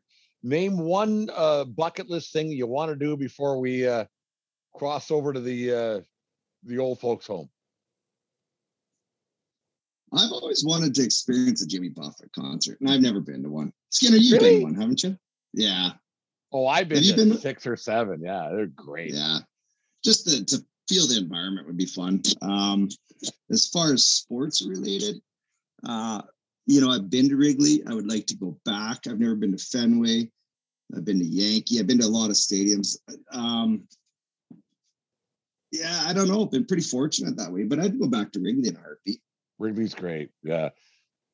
I went. I went a week. I was busy. It was cold, and it was like I was. It was a busy weekend, but it was a ton of fun. Like Wrigley was great, and the Yankees swept the, the Cubs. It was an awesome weekend. It was just Wrigleyville's awesome.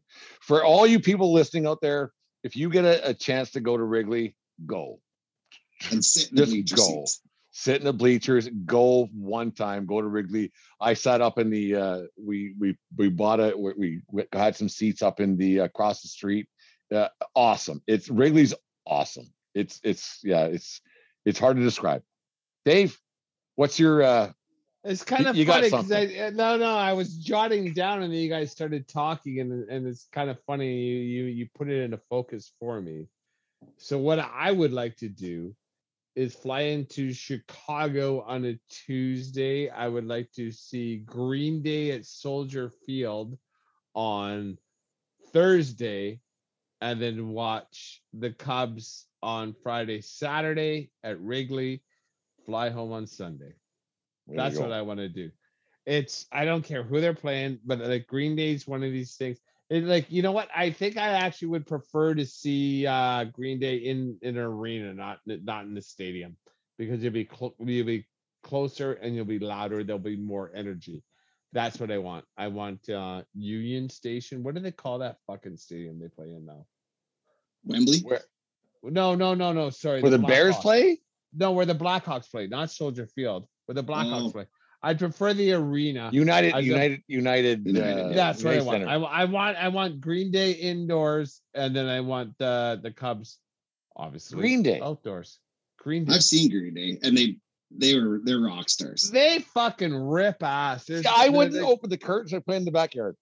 Oh Come no, on. I wouldn't. I, I'm No, not they- a Green Day guy. I'm, I'm They- you're they put on a wrong. good show. You're They put on wrong. a good show. Their fucking music kicks so and I'm I- ass. I'm in the minority. I know I know that.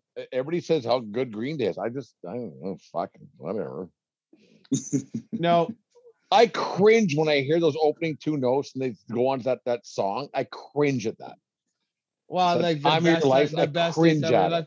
Left- You know, but like I don't turn It's not that one of their either. best Like, like, fuck, it's hardly. It's not even in my top ten Green Day songs. Like, give me It don't take head and much for me to just be just like disheartened with something. I get If it. it's I'm out. I I'm it, waiting but- for Dave to say, "Would you rather?" Oh Jesus of Jesus of Suburbia. Listen to that fucking song. It's like a 13 minute song and it just rips so much fucking ass. All the Fuck, ass. it rips ass. It rips ass. Do we have time? I I don't care. I'm We gonna have do Dave, this. Dave I'm we have gonna- nothing but time. all I'm gonna say right now, I was working on a new segment today, and then so and my son, I my son actually helped me with it. Um, it's three columns. You can be an ass kicker, you can be an ass kisser, or you can be just an asshole. So I'm gonna Kicker, start kiss her ass. Okay. an ass kicker, an ass kisser, or an asshole. And obviously, some some guys are are able to be in all three columns, and some guys are whatever. So I'm gonna start with one name right off the hop. Is Tony Romo a kicker, a kisser, or an asshole? Tony Romo. Nondescript. And they're gonna get better. Kisser. I think he's a kisser. We, mm. Yeah, I don't know. Next, Tiger Tiger Woods. As kicker, as kisser, or an asshole? Tiger Kicker. Woods. Kicker. agreed completely. He's That's not an an ass one. kisser. No, he he he changed he changed the, the world. He changed the world of sport.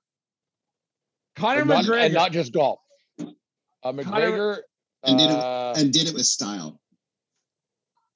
he turned into a bit of an asshole though. too. Tiger Woods. Agreed. Yeah. No. Oh, Tiger Woods made one. Tiger Woods made one mistake in his life. He got married. And he well he and he's also an ass kisser, right? And I'm not. he's a, and I'm, I'm he's not a total ass. No, he, no, I, and I'm not against marriage. I'm not. I'm not. But Tiger Woods, if he would have stayed single, would have been the greatest athlete, and and not a negative word said about him ever, ever, ever. If he never got married. why did he get married then? putting it, Skinner.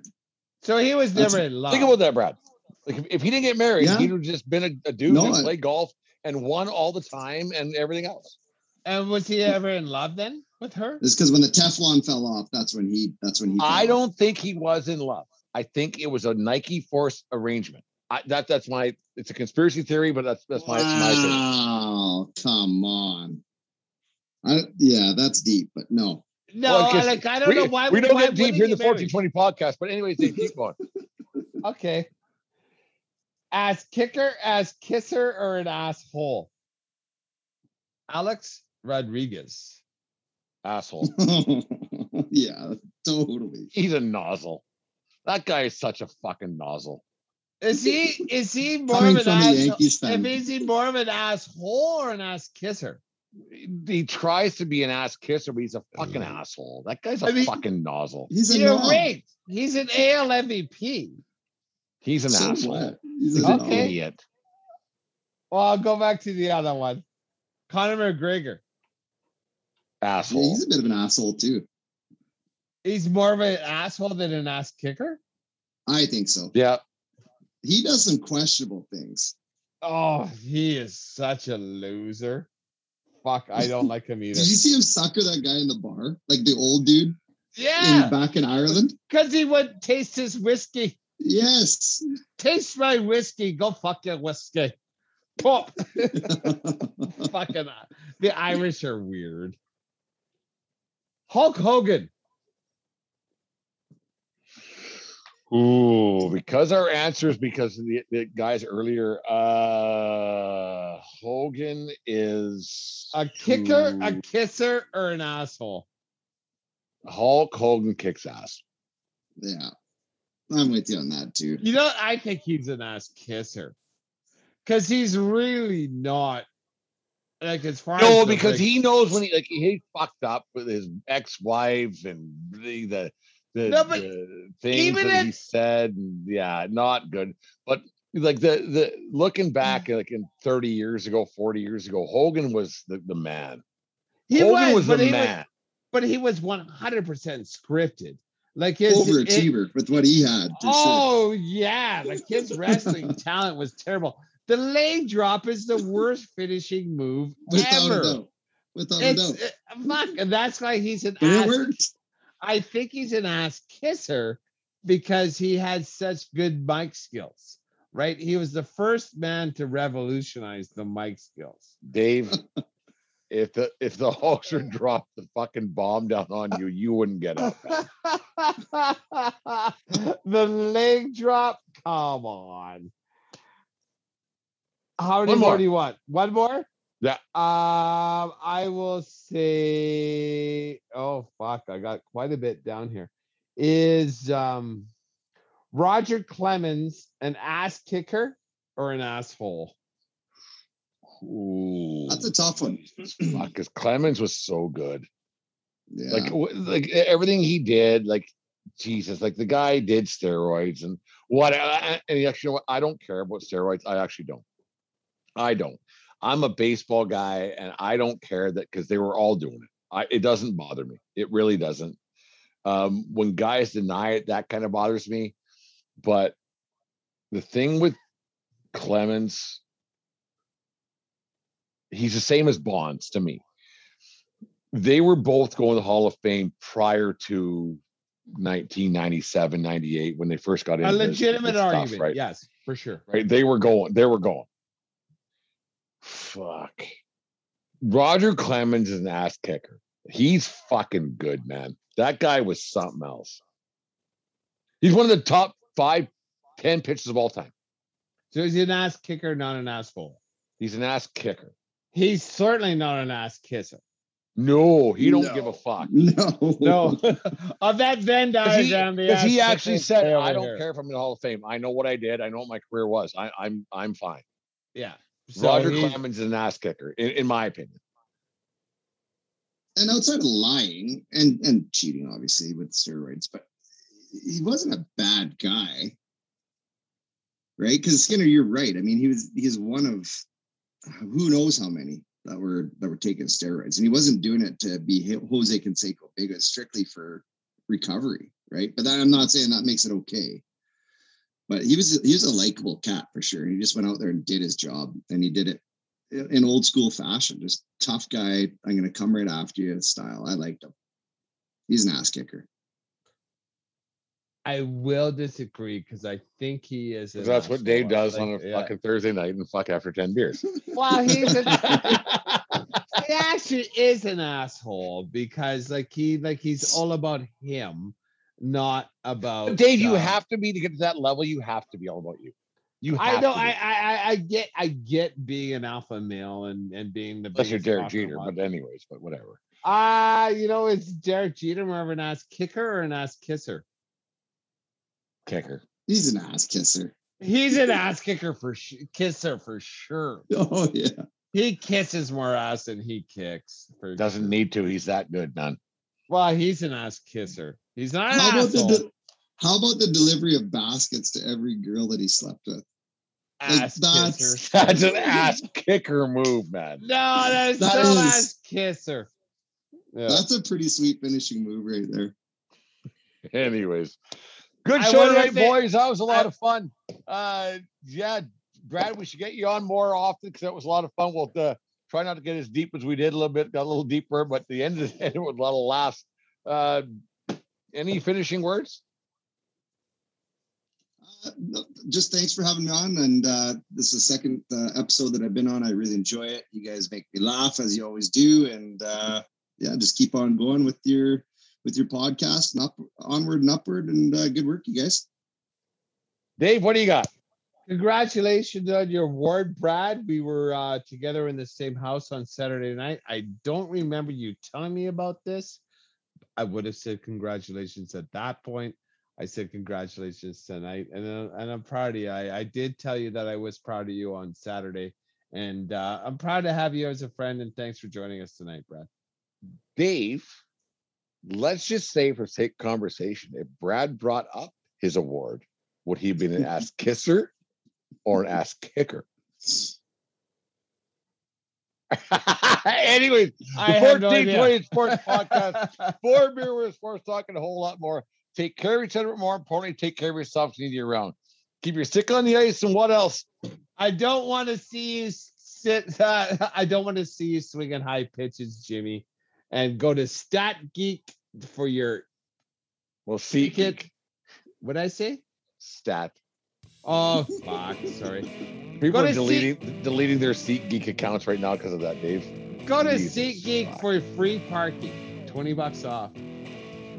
Well, maybe we just lost I've- sponsorship, but anyways, have a good night, folks. We'll talk to you on uh, on the weekend.